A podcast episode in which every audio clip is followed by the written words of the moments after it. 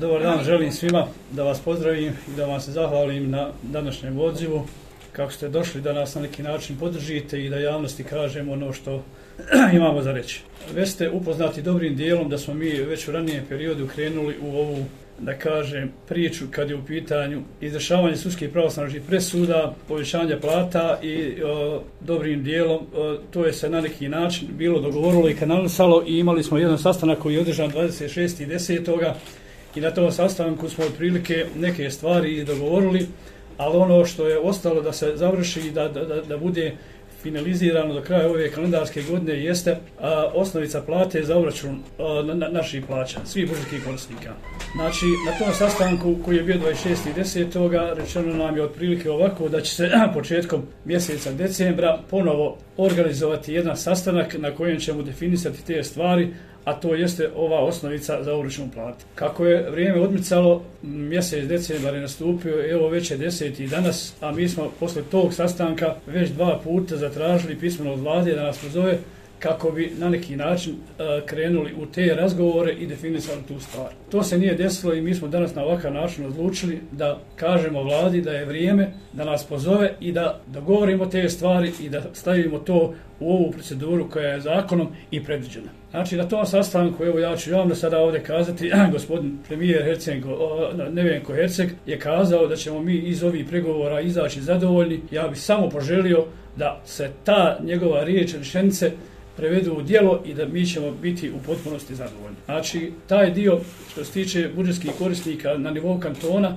znači ovo ne traži samo policija, znači traže svi budžetski korisnici da se osnovica poveća i mi smo išli sa jednim od prijedloga, a to je bilo 15, 15% da se poveća osnovica kako bi se na neki način to približilo ovim, da kažem, standardima života. Svima je nama poznato koliko je to otišlo sve u poskupljenjima kad, se, kad je u pitanju potrošačka korpa. Ovom prilikom ja ne bi puno, da kažem, pričao, imalo se tu mnogo čega pričati za dalje za buduće kako treba na koji način da se e, socijalni partner priznaje i da se u svakom situaciji kad se traži i pozove i da se otvore sve teme koje nas da kažem žulje i, i treba da se riješi ali evo nadam se da će ovo dan, dva, tri prija ovi praznični da kažem onaj blagdana riješiti se ta situacija da uđemo ono kako je najbolje moguće sretni, veseli, raspoloženi u narednu godinu i da nastavimo raditi dalje sve je skoro rekao kolega, možda neke detalje vezano za taj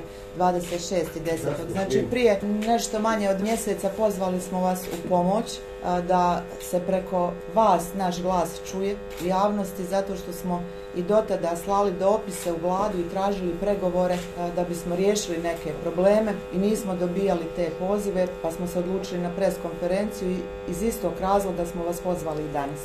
Znači 26 na sastanku koji je trajao neka tri i po sata gdje smo razgovarali o svim problemima, dogovorili smo da se ti problemi rješavaju do kraja ove kalendarske godine. Znači, dogovoreno je da se promijeni e, odluka o otpremninama prilikom odlaska u penziju i to je jedino što je vlada u stvari učinila od tog što smo dogovorili.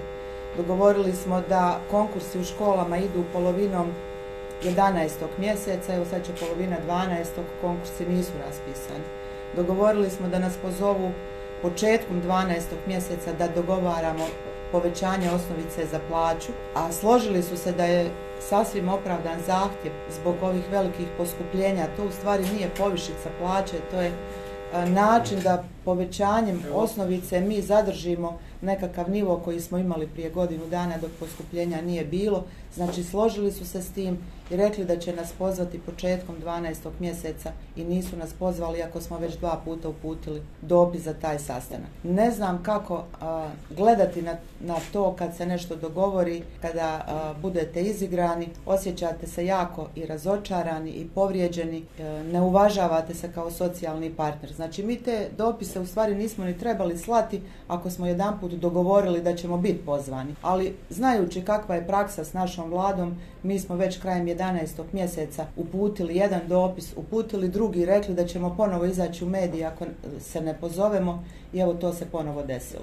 Znači opet tražimo vašu pomoć da se naš glas čuje i da nas pozovu dok još a, ima ovih radnih dana dok oni ne odu na odmore pred, pred ove praznike da bismo uspjeli nešto riješiti od onog što smo dobili. Jeste li razmišljalo izlasku na, na ulice, što će biti dalje vaše koracije, evo, ne ispunjavaju se obećanja koja su dana? A prošli put mi smo to najavili, rekli smo, mi smo u stvari već bili najavili ovaj e, štrajk upozorenja za, ne znam, koji je 28. 10. ali kako su nas pozvali na te pregovore, mi smo to odgodili jer smo dobili obećanje. Mi smo tad rekli, idemo sa štrajkom upozorenja, ako ne bude ništa e, rezultiralo plodom, idemo u proteste. Znači, mi samo obnavljamo ono što smo rekli prije dva mjeseca. Ako ne uspijemo dogovoriti ništa od onog što smo dogovarali 26. na tom sastanku, idemo sa štrajkom upozorenja, možda već naredne sedmice, obavijestit ćemo vas.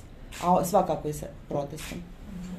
Mi smo već prošli put, znači, izvršili anketu, članovi se izjasnili da su štrajk upozorenja, tako da anketu ovaj put ne moramo ni sprovoditi. Evo, ja sam svoje članstvo pitao i oni su zato da se štrajk održi u četvrtak, štrajk upozorenja, jednostatni u četvrtak, sedmi sat, prve i druge smjene. Tako i u mene raspoloženje, konkretno. Karmela, izvoli. Ako je bilo i 2% onih koji nisu bili za štrajk upozorenja, sad jesu. Nakon ovog što Prije svega da vam sve pozdravim, da se ispričam na kašnjenju, viša sila. Ja sam tajnik Nezavisnog sindikata državnih službenika i namještenika, pošto nam je predsjednik spriječen. Sve ovo što su kolege rekle, dodati, šta dodati? Tražimo povećanje plaća, spravrastat život ovih standarda, životnog standarda.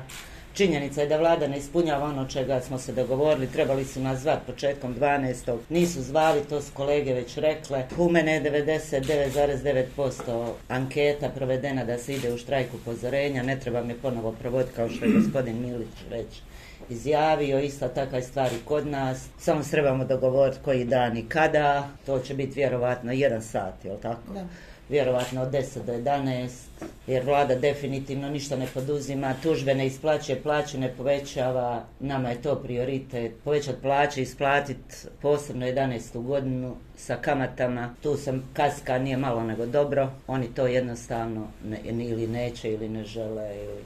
Para definitivno ima, ja sam svjesna da para ima, samo i ne daju nam, to je činjenica. To je moj stav i stav mojih članova sindikata toliko. Hvala. Koliko tražite povećanje i kako je sada 15%. plaće? 15%. 15% povećanje, da, da. 15% povećanje. Ali ste s njima to, koliko sam ja mogla skužiti, e, dogovorili na tom sastanku? Pregovarali. Otvorena je priča u tom. I rečeno je da će nas on početkom 12. Oni su rekli da, će se, da ćemo se zvati početkom 12. mjeseca da nastavimo dalje pregovore, međutim oni se ne javljaju, mi nemamo drugog izlaza nego iću opet u štrajk upozorenja s obzirom da smo ih dva puta već obavijestili. Ja se ispričavam, nisam do sad uh, pratila državne službenike i namještenike, zašto uh, vas moraju isplatiti? tužbe poslovne. Tužbe topli obrok, ono sve, sve isto, sve to isto. Sve to isto. Svi smo mi na proračunu i svima nama je uzeto isto. E, o procentu mi nismo dogovarali na tom sastanku, znači procenat ni jedna ni druga strana tada nije pomenula, ali smo im ostavili prostor da vide koliko može i koliko sredstava ima da to uđe u nacrt budžeta za narednu godinu i taj sastanak početkom 12. mjeseca je bio, trebao biti zbog tog da bismo dogovarali koliko a, može da ide povećanje. I, I možda još jedan interesantan podatak, znači HNK i Kanton Sarajevo jedini imaju prosječnu plaću veću od prosječne federalne plaće. Jedino ti kantoni trenutno imaju problem sa povećanjem, evo ja govorim u ime ovaj sindikata obrazovanja. Znači Zenica koja ima, odnosno Zedevo kanton koji ima negdje 800 i nešto maraka prosječna prosječnu plaću ove godine je prosvjetarima podigla 20%. I oni imaju oko 1200, a 800 je prosjek. Znači ovi kantoni koji imaju najveći prosjek, nešto najviše zatežu oko tog povećanja. Ono što je bitno napomenuti u ovom je svemu, znači zakonska obaveza poslodavca je da se svake kalendarske godine utvrđuje osnovica za uračun plate Znači, ovdje konkretno se radi o svim budžetskim korisnicima zato što je za sve budžetske korisnike ista osnovica. Znači, ovdje nema ništa parcijalno i mi smo tako i nastupili kao koordinacija kad smo imali sastanak sa vladom. Bilo je optimistično i bili smo prihvaćeni na takav način da su razumili naše zahtjeve i da tražimo ono što je normalno. Ne tražimo ništa što je nemoguće. Znači, da se otvori priča, da se vidi. Nismo bili eksplicitni da kažemo 15%, nego smo ostali mogućnost što kolegica kaže da se o tome malo raspravljamo raspravi i da se vidi i očekivali smo poziv i na takav način da uđemo u tu priču. Ne tražimo sada da se to desi u ovoj kalendarskoj godini tih 15%. Ima i drugi modaliteta na koji način, kako izaći u susret i da budemo svi zadovoljni ono što je rekao premijer. Mislim da tu nema problema i da se to može riješiti. I još nešto za tu odluku o osnovici. To smo zaboravili reći. Znači, mi smo imali pres s vama 18.10. Najavili štrajk za 28. Pozivaju nas 26. na pregovore. A, odluku o tom da osnovica ostaje ista donose na hitnoj sjednici telefonskoj 22. Znači prije nego što su nas pozvali. I mi to tad nismo znali. Da. Znači četiri dana nakon što su donijeli odluku da neće biti povećanja, oni nas pozivaju na sastanak i obećaju da će biti povećanje. Ako hoćete, možete, možemo vam proslijediti odluku. Hitna telefonska sjednica četiri dana prije sastanka. Tako da sumnjamo u dobre namjere. Ali to je baš razlog da se sumnja u dobre energije. Pa,